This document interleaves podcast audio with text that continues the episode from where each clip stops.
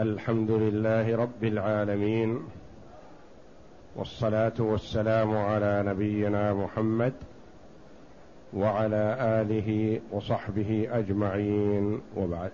بسم الله. بسم الله الرحمن الرحيم. الحمد لله رب العالمين والصلاة والسلام على نبينا محمد وعلى آله وصحبه أجمعين. قال المؤلف رحمه الله تعالى باب القضاء. باب القضاء أي قضاء رمضان من جواز التأخير إلى رمضان الآخر ولا يجوز إلى ما بعد رمضان الآخر إلا لعذر. وأحكام القضاء من كون المرء يصوم نفلا وعليه قضاء إلى آخر ما سيأتي بيانه إن شاء الله. نعم. يجوز تفريق قضاء رمضان لقول الله تعالى فعدة من أيام أخر وهذا مطلق يتناول المتفرق وروى الأثرم بإسناده عن محمد بن المنكدر أنه قال بلغني أن رسول الله صلى الله عليه وسلم سئل عن تقطيع قضاء رمضان فقال لو كان على أحدكم دين فقضاه من الدرهم والدرهمين حتى يقضي ما عليه من الدين هل كان ذلك قاضيا دينه؟ قالوا نعم يا رسول الله. قال فالله أحق بالعفو والتجاوز منكم رواه الدار قطني بنحوه. والمتتابع أحسن لأنه أشبه بالأداء وأبعد من الخلاف. يجوز تفريق قضاء رمضان. رجل أو امرأة عليهما قضاء من رمضان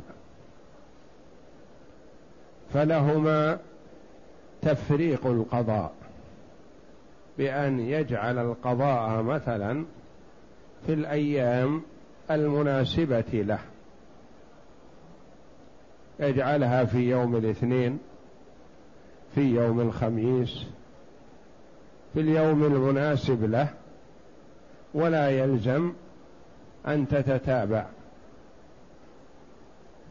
المهم أن يؤديها قبل رمضان.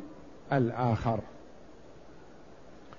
والدليل على ذلك قول الله جل وعلا فعدة من أيام أخر.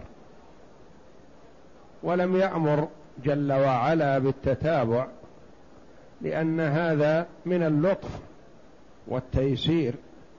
فالله جل وعلا شرع الإفطار للعذر تخفيفا على العباد ولم يشق عليهم جل وعلا بالقضاء بل يسر الأمر وجعل أحد العشر الشهر كلها مكان لقضاء ووقت لقضاء هذه الأيام التي أفطرها فعدة من أيام ولم يقل متتابعة جل وعلا. وهذا مطلق يتناول التفريق يعني أن المرأة إذا أفطر خمسة أيام من رمضان لسفر أو مرض أو المرأة لحيض أو نفاس فصامت خمسة أيام غير متتابعة. في شهر شوال صامت يوما أو يومين وفي شهر ذي القعدة كذلك وهكذا حتى يقضي المرء ما عليه. فقد أداه لأن الله قال فعدة يعني عدد الأيام التي أفطرتها تصومها من أيام أخر. وللدليل من السنة ما رواه الأثرم بإسناده عن محمد بن المنكدر أنه قال بلغني أن رسول الله صلى الله عليه وسلم سئل عن تقطيع رمضان يعني تقطيع قضاء رمضان يعني يقضي يوما أو يومين ثم يفطر اياما ثم يقضي يوما أو يومين وهكذا سئل. هذا هو التقطيع. فقال عليه الصلاة والسلام ليقرب الأمر للأمة أرأيتم لو كان على أحدكم دين فقضاه بالدرهم والدرهمين أكان يقضي دينه؟ قال نعم قالوا نعم. قال فالله جل وعلا أحق بالتيسير وأرأف فهو أحق بالعفو والتجاوز من الخلق فهو جل وعلا يقبل القضاء متفرقا. والمتتابع أحسن. أحسن. يعني امرؤ أفطر لعذر خمسة أيام من رمضان. الأولى والأفضل له أن يقضيها متتابعة في شوال لأمور. اولا أنه يقضيها قضاء يحكي أداءها في رمضان. رمضان متتابعة. فيقضيها في شوال أو في ذي القعدة متتابعة. الثاني أنه خروجا من الخلاف لأن بعض العلماء يقول يلزم التتابع. الثالث أنه مبادرة ببراءة الذمة لأن الإنسان ما يدري ما يعرض له وما كمل رمضان. الرابع أنه لعله يتيسر له أن يصوم ستة أيام من شوال مع رمضان فيكون قد أكمل رمضان من قبل وأتبعه بستا من شوال فيكون حاز على فضل صيام الدهر كله. فالتتابع أفضل والتفريق جائز والحمد لله. ويجوز له تأخيره ما لم يأت رمضان آخر. لأن عائشة رضي الله عنها قالت لقد كان يكون علي الصيام من رمضان فما أقضيه حتى يجيء شعبان. متفق عليه. ويجوز له تأخيره ما لم يأت رمضان آخر. يعني من شوال إلى شعبان من السنة التي بعد. كل هذا والحمد لله وقت للقضاء. ولا يأثم بتأخيره إلى شعبان أو إلى رجب. لا لا حرج في هذا والحمد لله. وكله وقت للقضاء. لقول عائشة رضي الله عنها كان يكون علي الصيام من رمضان فما أستطيع أن أقضيه إلا في شعبان.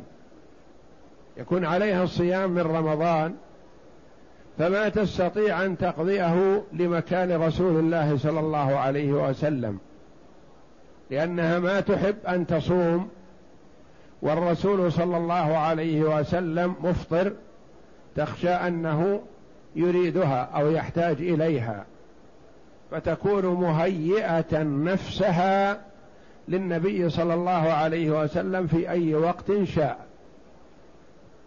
فإذا جاء شعبان حينئذ تعين القضاء حينئذ ولا يجوز التأخير. وفعل عائشة رضي الله عنها هذا لا بد أن النبي صلى الله عليه وسلم يطلع عليه وأقرها على ذلك. فلا حرج في تأخير القضاء والحمد لله إلا أنه كلما بادر المسلم وأسرع في أداء الواجب وإبراء الذمة ذلك أفضل.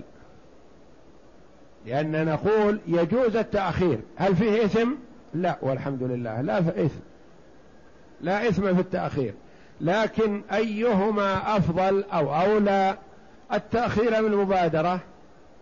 لا شك أن المبادرة أولى لأن المبادرة إسراع في أداء الواجب.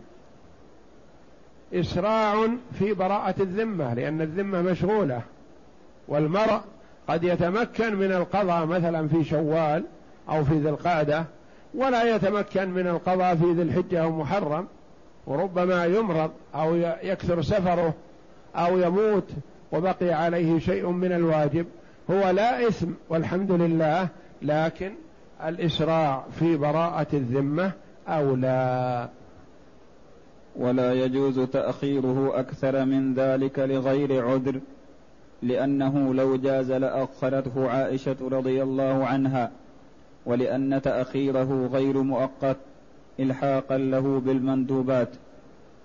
فإن أخره لعذر فلا شيء عليه لأن فطر رمضان يباح للعذر فغيره أولى.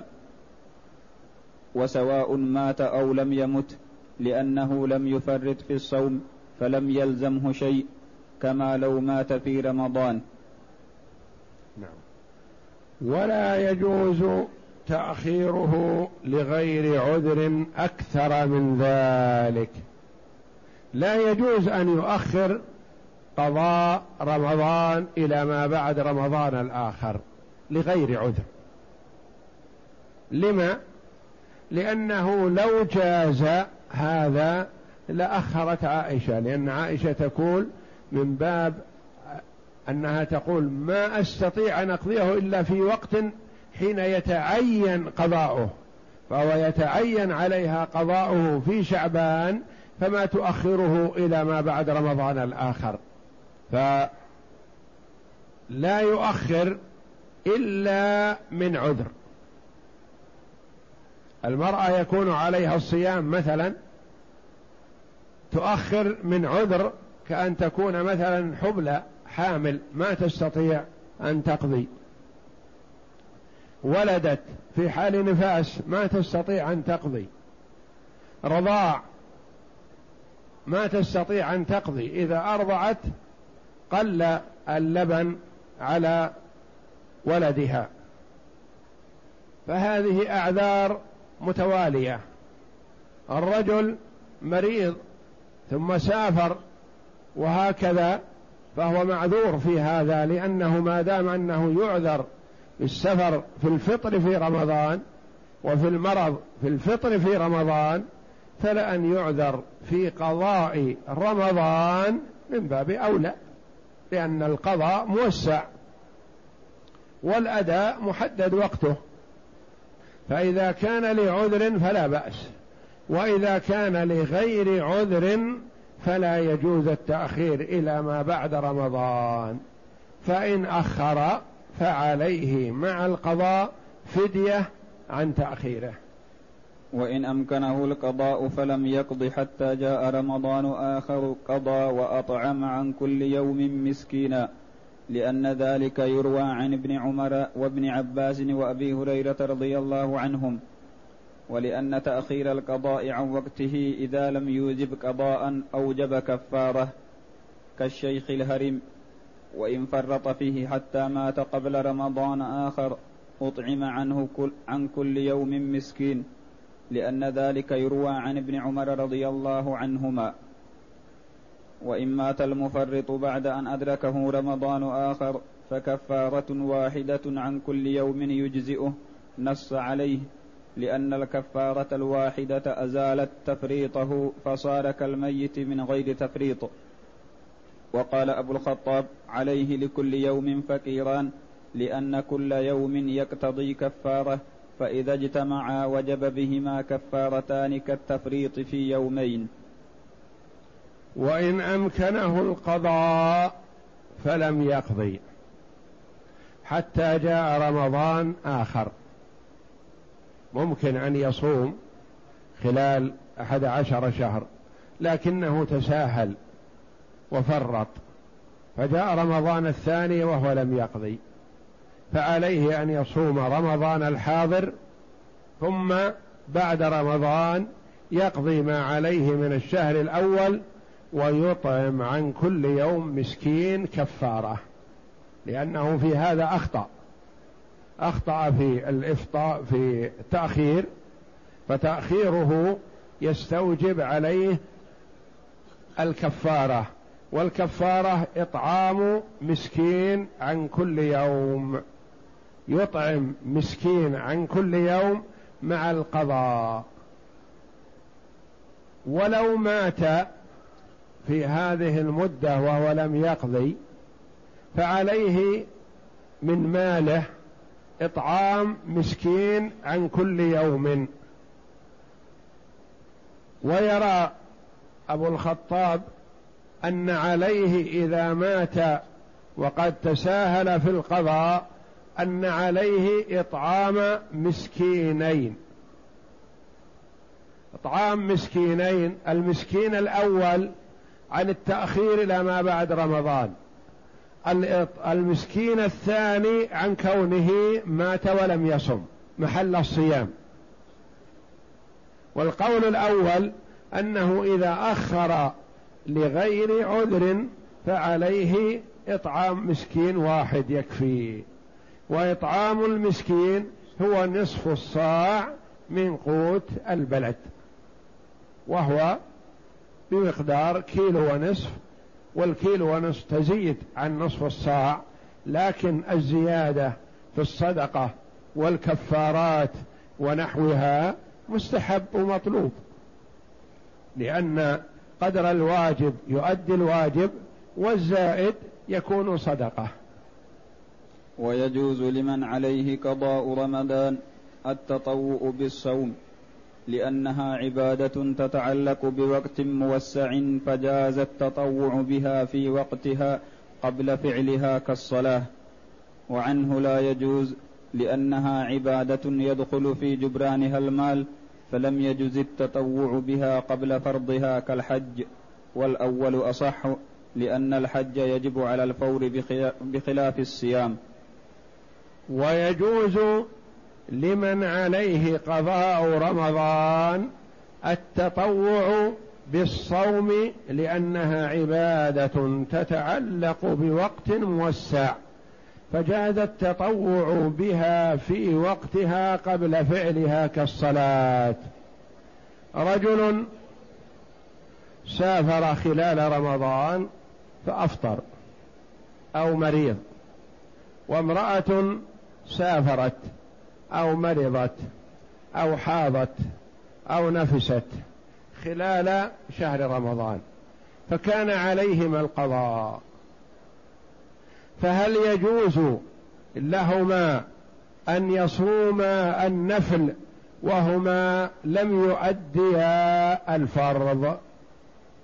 نعم الذي درج عليه المؤلف رحمه الله قال يجوز. مثلا الرجل أو المرأة يقول أحب أن أصوم الست الأيام من شوال لأن وقتها محدد في شوال فقط.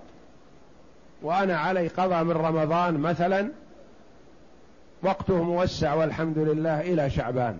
فأنا أحب أن أبادر بقضاء بأداء الست من شوال ثم أقضي رمضان في الأيام المتوالية فيما بعد.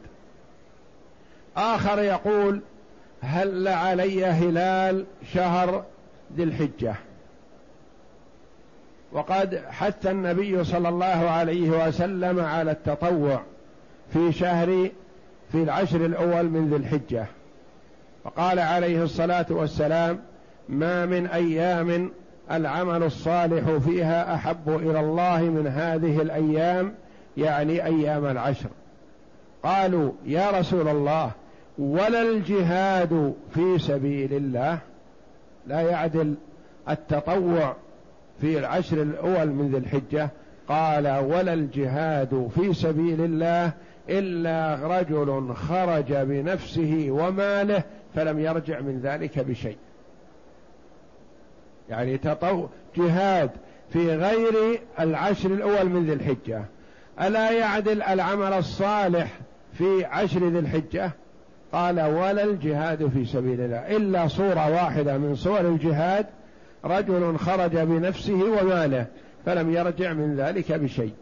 أفنى ماله في سبيل الله وقتلت نفسه شهادة في سبيل الله. هذا مميز على ذاك أو مساو له الله أعلم. فمثلا يقول أحب أن أتطوع في العشر الأول من ذي الحجة ولا أحب أن أقضي بها رمضان وقت رمضان موسع فله أن يتطوع. أو مثلا جاءه يوم عرفة وهو لم يقضي عليه أيام من رمضان فيقول مثلا أحب أن أصوم يوم عرفة تطوعا لأن صيام يوم عرفة يكفر سنة سنتين سنة قبله وسنة بعده. وهذه غنيمة وفرصة للمسلم لا يضيعها. فأنا أحب أن أصومه تطوع وأؤخر قضاء رمضان. نقول لا بأس عليك. آخر جاءه يوم عاشوراء وعليه قضاء من رمضان. فيقول مثلا أحب أن أصوم يوم عاشوراء لأن النبي صلى الله عليه وسلم صامه وأمر بصيامه. وقال لئن بقيت إلى قابل لأصومن التاسع يعني مع العاشر. وقال صوموه ويوما قبله أو يوما بعده. وفي رواية صوموه ويوما قبله ويوما بعده مخالفة لليهود. ولما سئل عن صيام يوم عاشوراء قال يكفر السنة الماضية. ففرصة وغنيمة للمسلم أن يصوم يوما واحدا يكفر خطايا سنة. فقال أحب أن أصوم هذا اليوم تطوع وأنا علي قضاء من رمضان. نقول له لك ذلك. لا حرج عليك. لا حرج عليك. تصوم تطوعا وإن كان عليك فرض لم تقضه. والفرق بين هذا وهذا بالنية وإلا فالصيام واحد والسحور واحد والمدة واحدة. لكن هو حينما ينوي الصيام ينوي قضاء رمضان هذا يكون عن الفرض. ينوي أنه يصوم الست من شوال. يقول مثلا الآن أبا بادر بالست من شوال خشية أن ينتهي شوال وأنا لم أصم. ووقتها محدد. فيفرق بين هذا وهذا بالنية. النية تميز الفرض من النفل. مثل الصلاة. يقوم مثلا يصلي ركعتين بنية النفل. أو يقوم يصلي ركعتين بنية صلاة الفجر مثلا. كلاهما عملها سواء لكن تتميزان بالنية. ولا وعنه لا يجوز لأنها عبادة يدخل في جبرانها المال فلم يجد التطوع بها قبل فرضها كالحج. في هذا روايتان. رواية أن القضاء في رمضان يحكي الصلاة. المصلي إذا دخل وقت صلاة الظهر هل نقول له أد الفرض أولا قبل أن تتنفل أي تنفل؟ لأن الفرض حان وقته. أم يجوز له أن يتنفل ثم يصلي الفرض؟ لا شك أنه يجوز له أن يتنفل بل يستحب له أن يتنفل ويصلي قبل الظهر أربع ركعات استحبابا لا وجوبا ويستحب أن تكون بسلامين. يصلي ركعتين ويسلم ثم ركعتين ويسلم قبل صلاة الظهر وبعد دخول الوقت. هذه راتبة الظهر أربعا. لا شك أنه يستحب له أن يؤدي هذا قبل أن يصلي. الرواية الأخرى قالت لا يأتي بنفل قبل الفرض. لأن الصيام مثل الحج. وهل يجوز للمرء أن يحج نفلا قبل أن يحج الفريضة؟ لا. لو أن شخصا قال أنا لست بفقيه بأحكام الحج وأحب أن أؤدي الحج الأول نفلا حتى لا أخطي فيه وإذا أخطأت فيكون في الخطأ في نفل. وأؤجل الفريضة بعد ثلاث سنوات أو خمس سنوات. هل يجوز له ذلك؟ لا لا يجوز. لأنه يجب عليه أن يبادر بالفرض أولا ثم إن تنفل فيما بعد فحسن. ففي قضاء الصيام روايتان. رواية تقيسه على الصلاة بأنه يجوز للمسلم أن يصلي نوافل قبل أن يصلي الفريضة بعد دخول الوقت. فكذلك الصيام يجوز له أن يصوم النفل قبل أن يكمل صيام الفرض. الرواية الأخرى تقول إن الصيام ليس مثل الصلاة وإنما هو مثل الحج.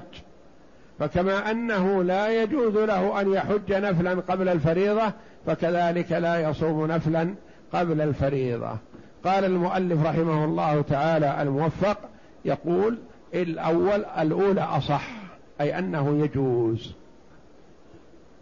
ولا شك أنه إذا اتسع الوقت أن المبادرة بأداء الفرض كما تقدم أولى لكن الكلام هنا الآن هل يجوز أو لا يجوز؟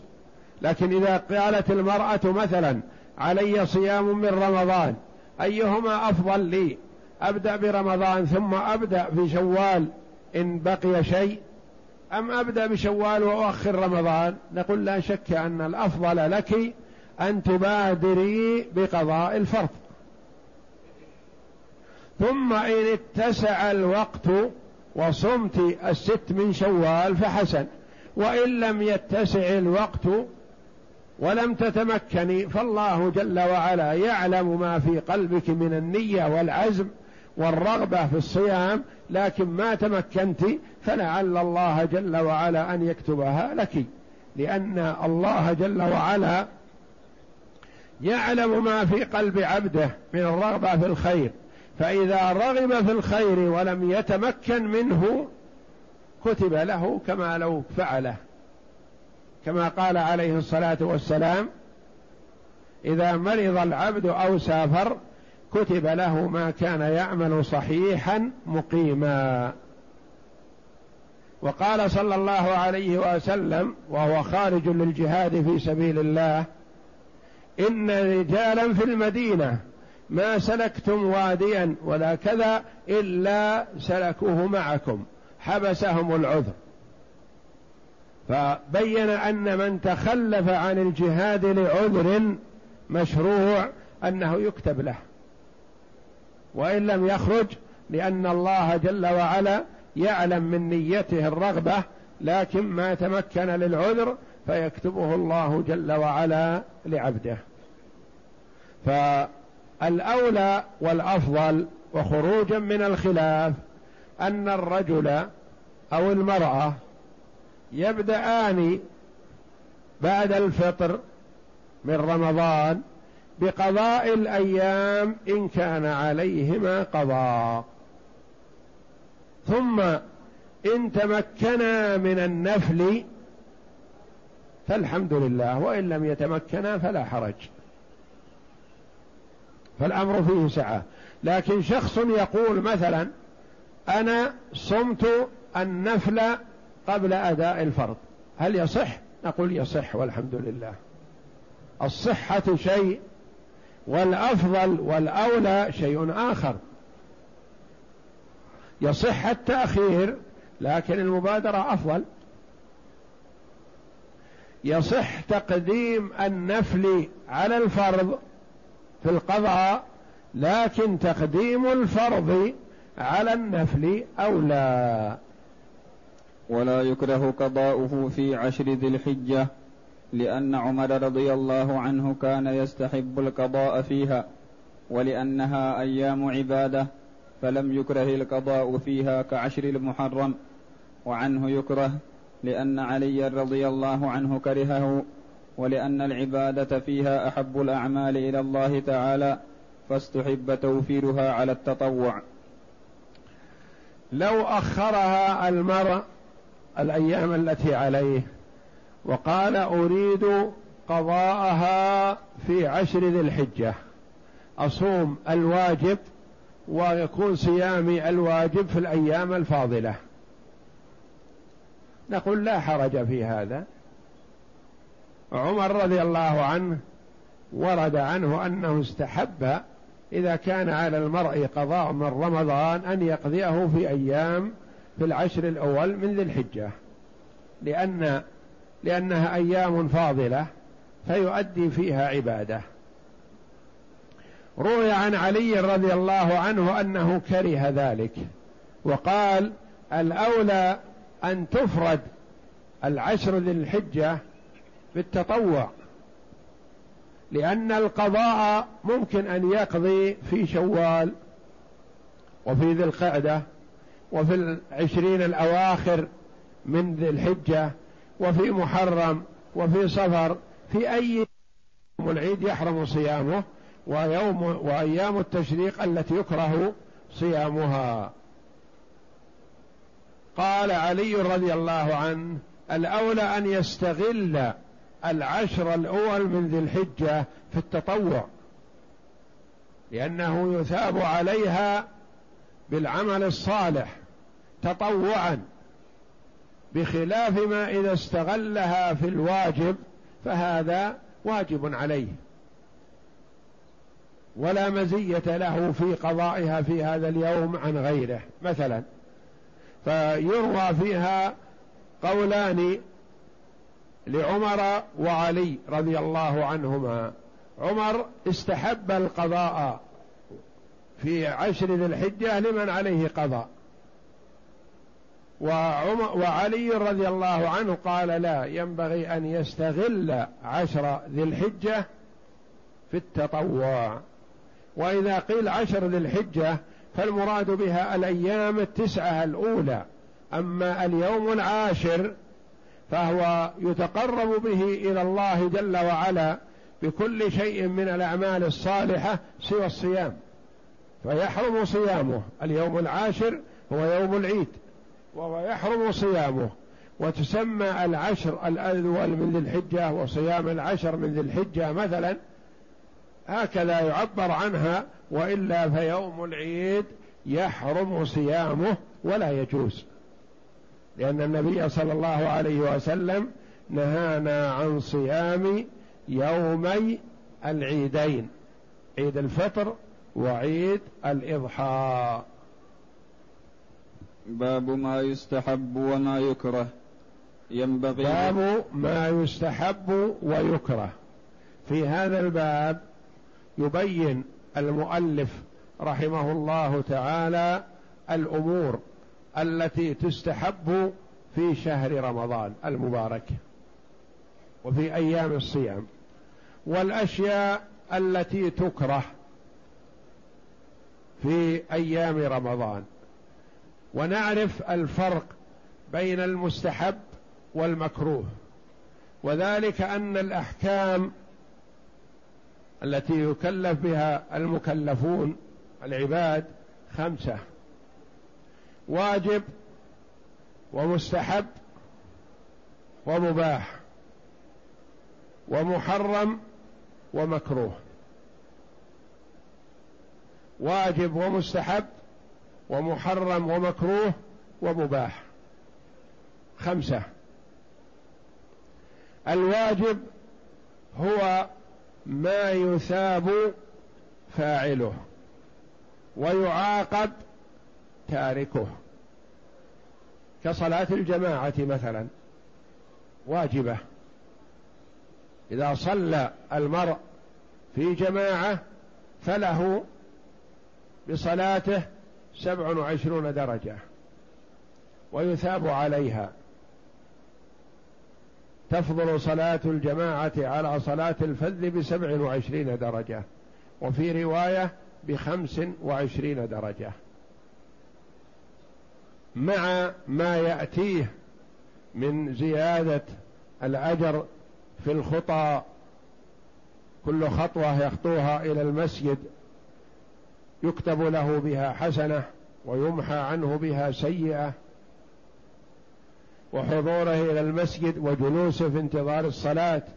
الملائكة تستغفر له وتدعو له وتصلي عليه ما دام في مصلاه. هذه غنيمة عظيمة. فالو... وإن تخلف عن صلاة الجماعة فهو آثم. ويستحق التأديب والتعزير في الدنيا ويستحق العقوبة في الدار الآخرة. استحق التعزير في الدنيا لأن النبي صلى الله عليه وسلم هم بتحريق المتخلفين عن صلاة الجماعة بيوتهم بالنار. وهو عليه الصلاة والسلام لا يهم بهذا الفعل إلا وإن المرأة ترك شيئا واجبا وفعل إثما عظيما. ولا كيف يحرقه النبي صلى الله عليه وسلم بالنار. وكان الصحابة رضي الله عنهم إذا رأوا الرجل يتخلف عن صلاة الجماعة اتهموه بالنفاق. يعني كأن صلاة الجماعة هي الفارق بين المؤمن والمنافق. يقول عبد الله بن مسعود رضي الله عنه ولقد رأيتنا يعني في عهد النبي صلى الله عليه وسلم أفضل العصور على الإطلاق. ولقد رأيتنا وما يتخلف عنها إلا منافق معلوم النفاق. صلاة الجماعة. يعني يعرفونه يقول هذا منافق. لأنه كرر التخلف عن صلاة الجماعة بدون عذر. فصلاة الجماعة واجبة.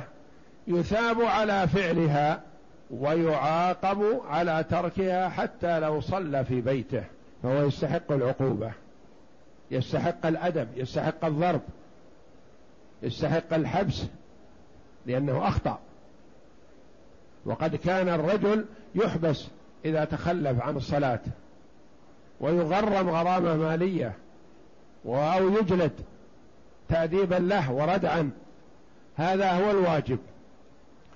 والمستحب هو الذي يثاب فاعله ولا يعاقب تاركه.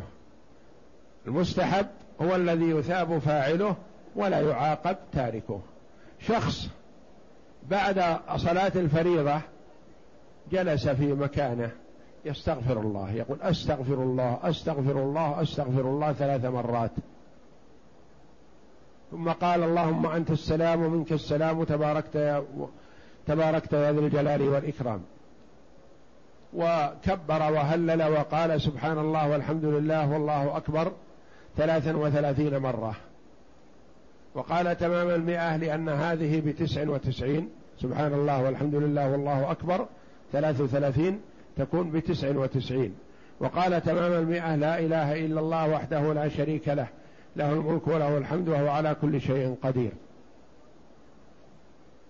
ثم قرأ آية الكرسي.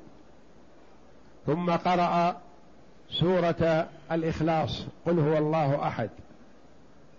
وسورتي المعوذتين قل أعوذ برب الفلق وقل أعوذ برب الناس. وكرر السور الثلاث بعد صلاة المغرب وبعد صلاة الفجر ثلاث مرات. وقال اللهم أجرني من النار سبع مرات بعد صلاة المغرب وبعد صلاة الفجر.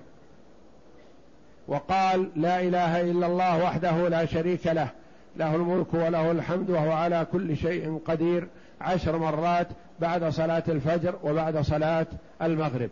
لأن الفجر أول النهار والمغرب أول الليل. أتى بهذه الأذكار تستغرق عشر دقائق أو أقل أو أكثر مثلا. وآخر سلم على اليمين وعلى الشمال وخرج قام ولم يذكر. الذي جلس أتى بالمستحبات يؤجر على فعل هذا وينال عليها خيرا عظيما. والآخر الذي سلم وخرج لا يأثم أدى الواجب لكنه ترك المستحب. وترك المستحب لا يأثم به والحمد لله. فهذا هو المستحب. إذا أتى الإنسان بشيء تطوعا هذا مستحب. صلى ركعتي الضحى هذا مستحب يؤجر عليه. آخر أخوه لا يصلي صلاة الضحى. نقول يأثم الذي لا يصلي صلاة الضحى لا ما يأثم. لكنه حرم نفسه الأجر والثواب. مسلم يصلي من الليل قبل صلاة الفجر ما تيسر له. يقوم آخر الليل ويذكر الله ويدعو ويتعرض لساعة الإجابة لأن آخر الليل وقت السحر وقت إجابة. الله جل وعلا لا يرد من سأل.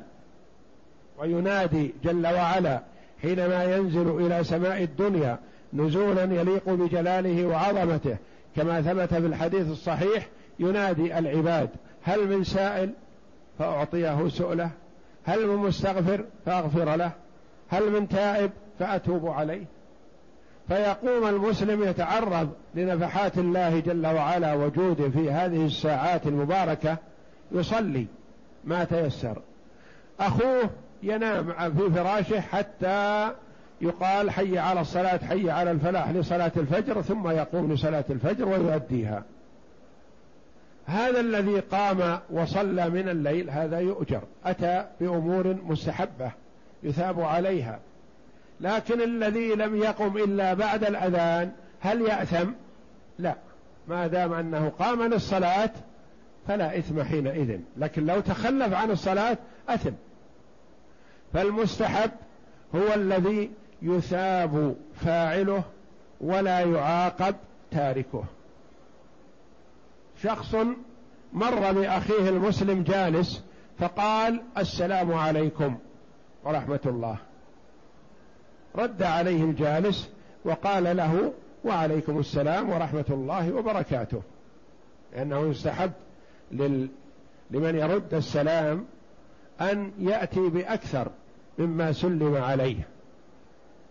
يزيد. يستحب هذا.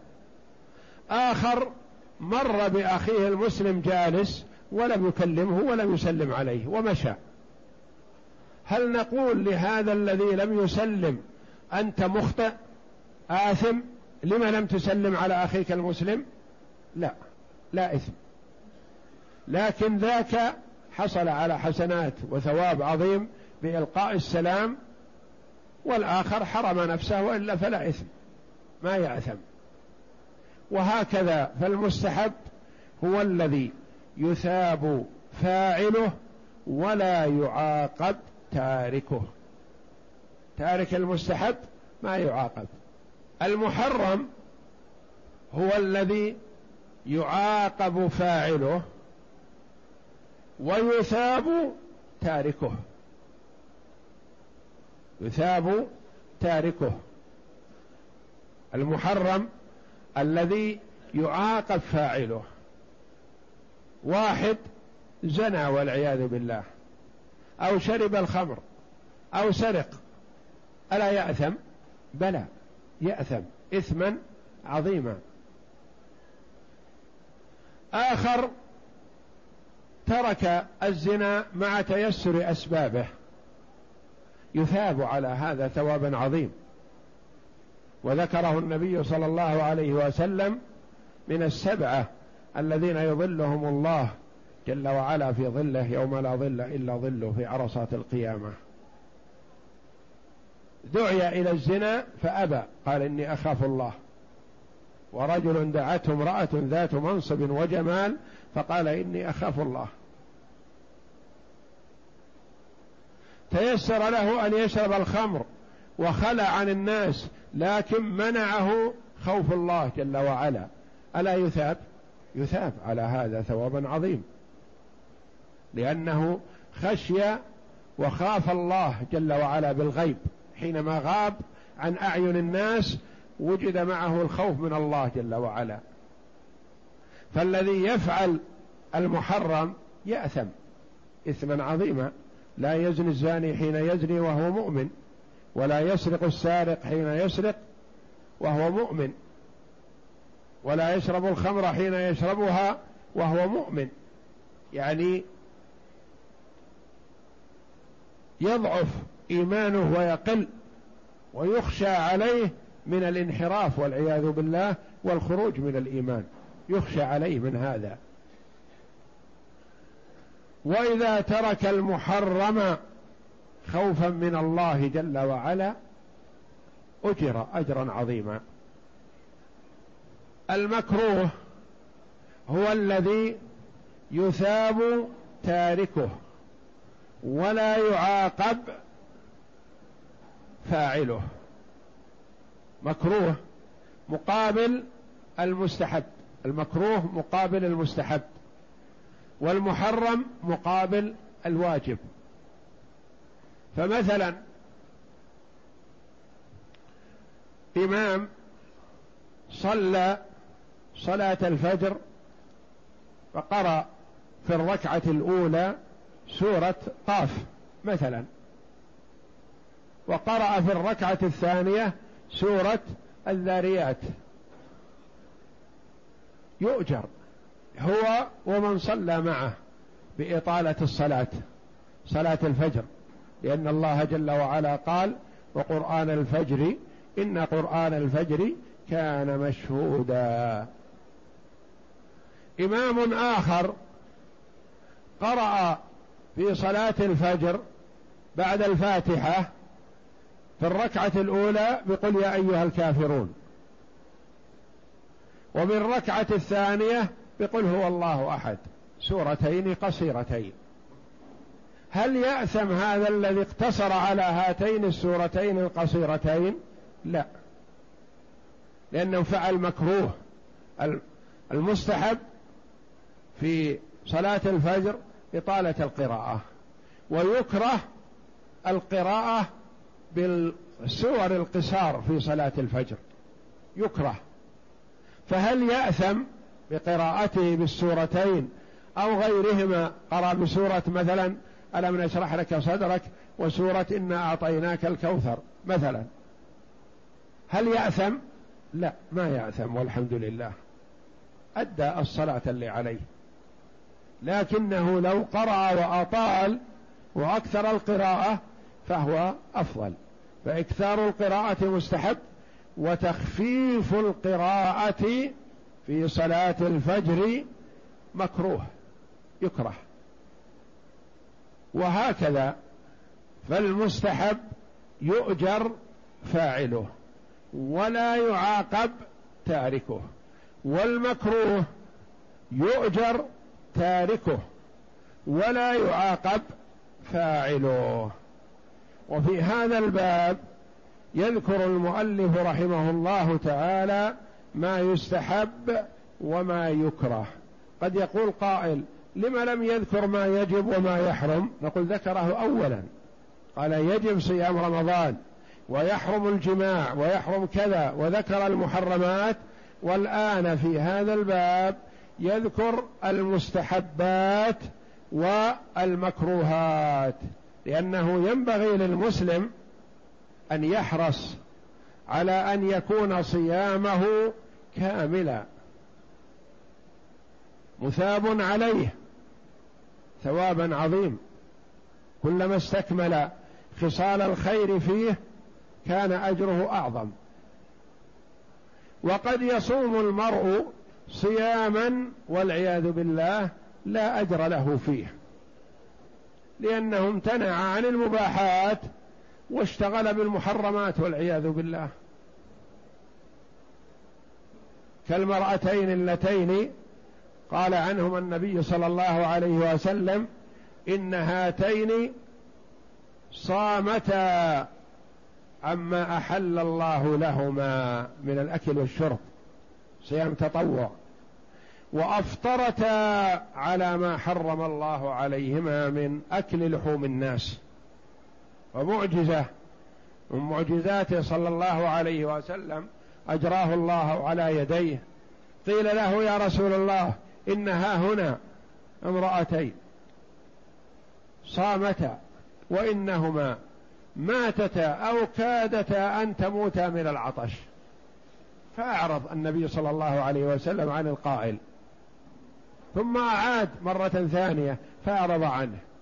ثم أعاد مرة ثالثة فقال النبي صلى الله عليه وسلم جيئوا بهما.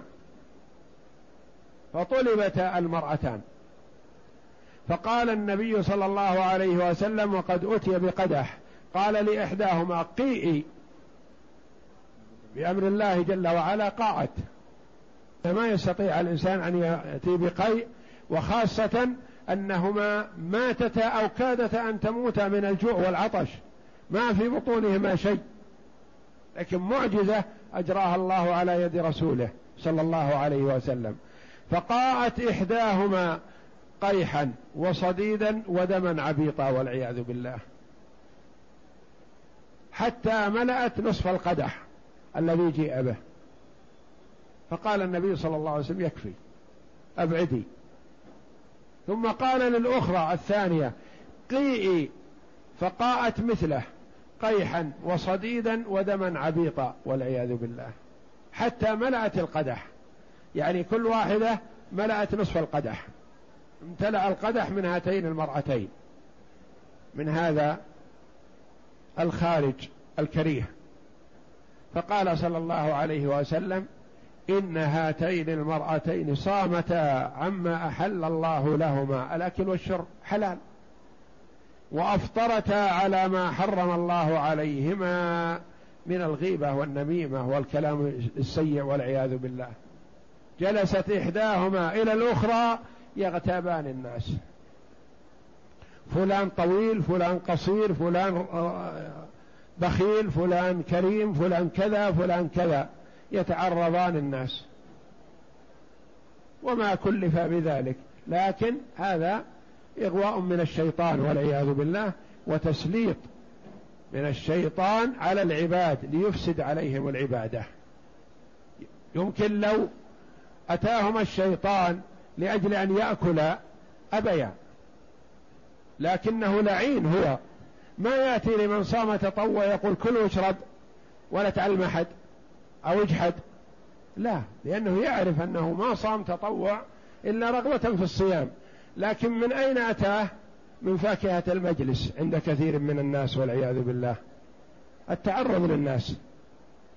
جلست إحداهما إلى الأخرى وأخذا يقطعان كما يقول بعض الناس يقطعان الوقت. الوقت من ذهب الوقت ثمين. يستغل بالقراءة بالذكر بالصلاة بالدعاء بالتضرع إلى الله بالأمر والنهي والإرشاد والتوجيه توجيه الأولاد وتعليمهم. وهكذا. يستغل فيما ينفع ولا يضيع في فيما يضر. فأتاهما الشيطان وجعلهما يتعرض كل ما خلصت واحدة من واحد أتت الأخرى بآخر. وهكذا. تناول القريب والبعيد والعياذ بالله. فجعل الله جل وعلا هذا الكلام الذي يتكلمان به شيئا حقيقة. محسوس. لحم يأكلانه من لحوم الناس فخرج. فالمؤلف رحمه الله بوب هذا الباب من أجل أن يحرص المسلم على ما يستحب فيفعله ويكثر منه ويجتنب ما يكره لئلا يخدش صيامه ويجرحه.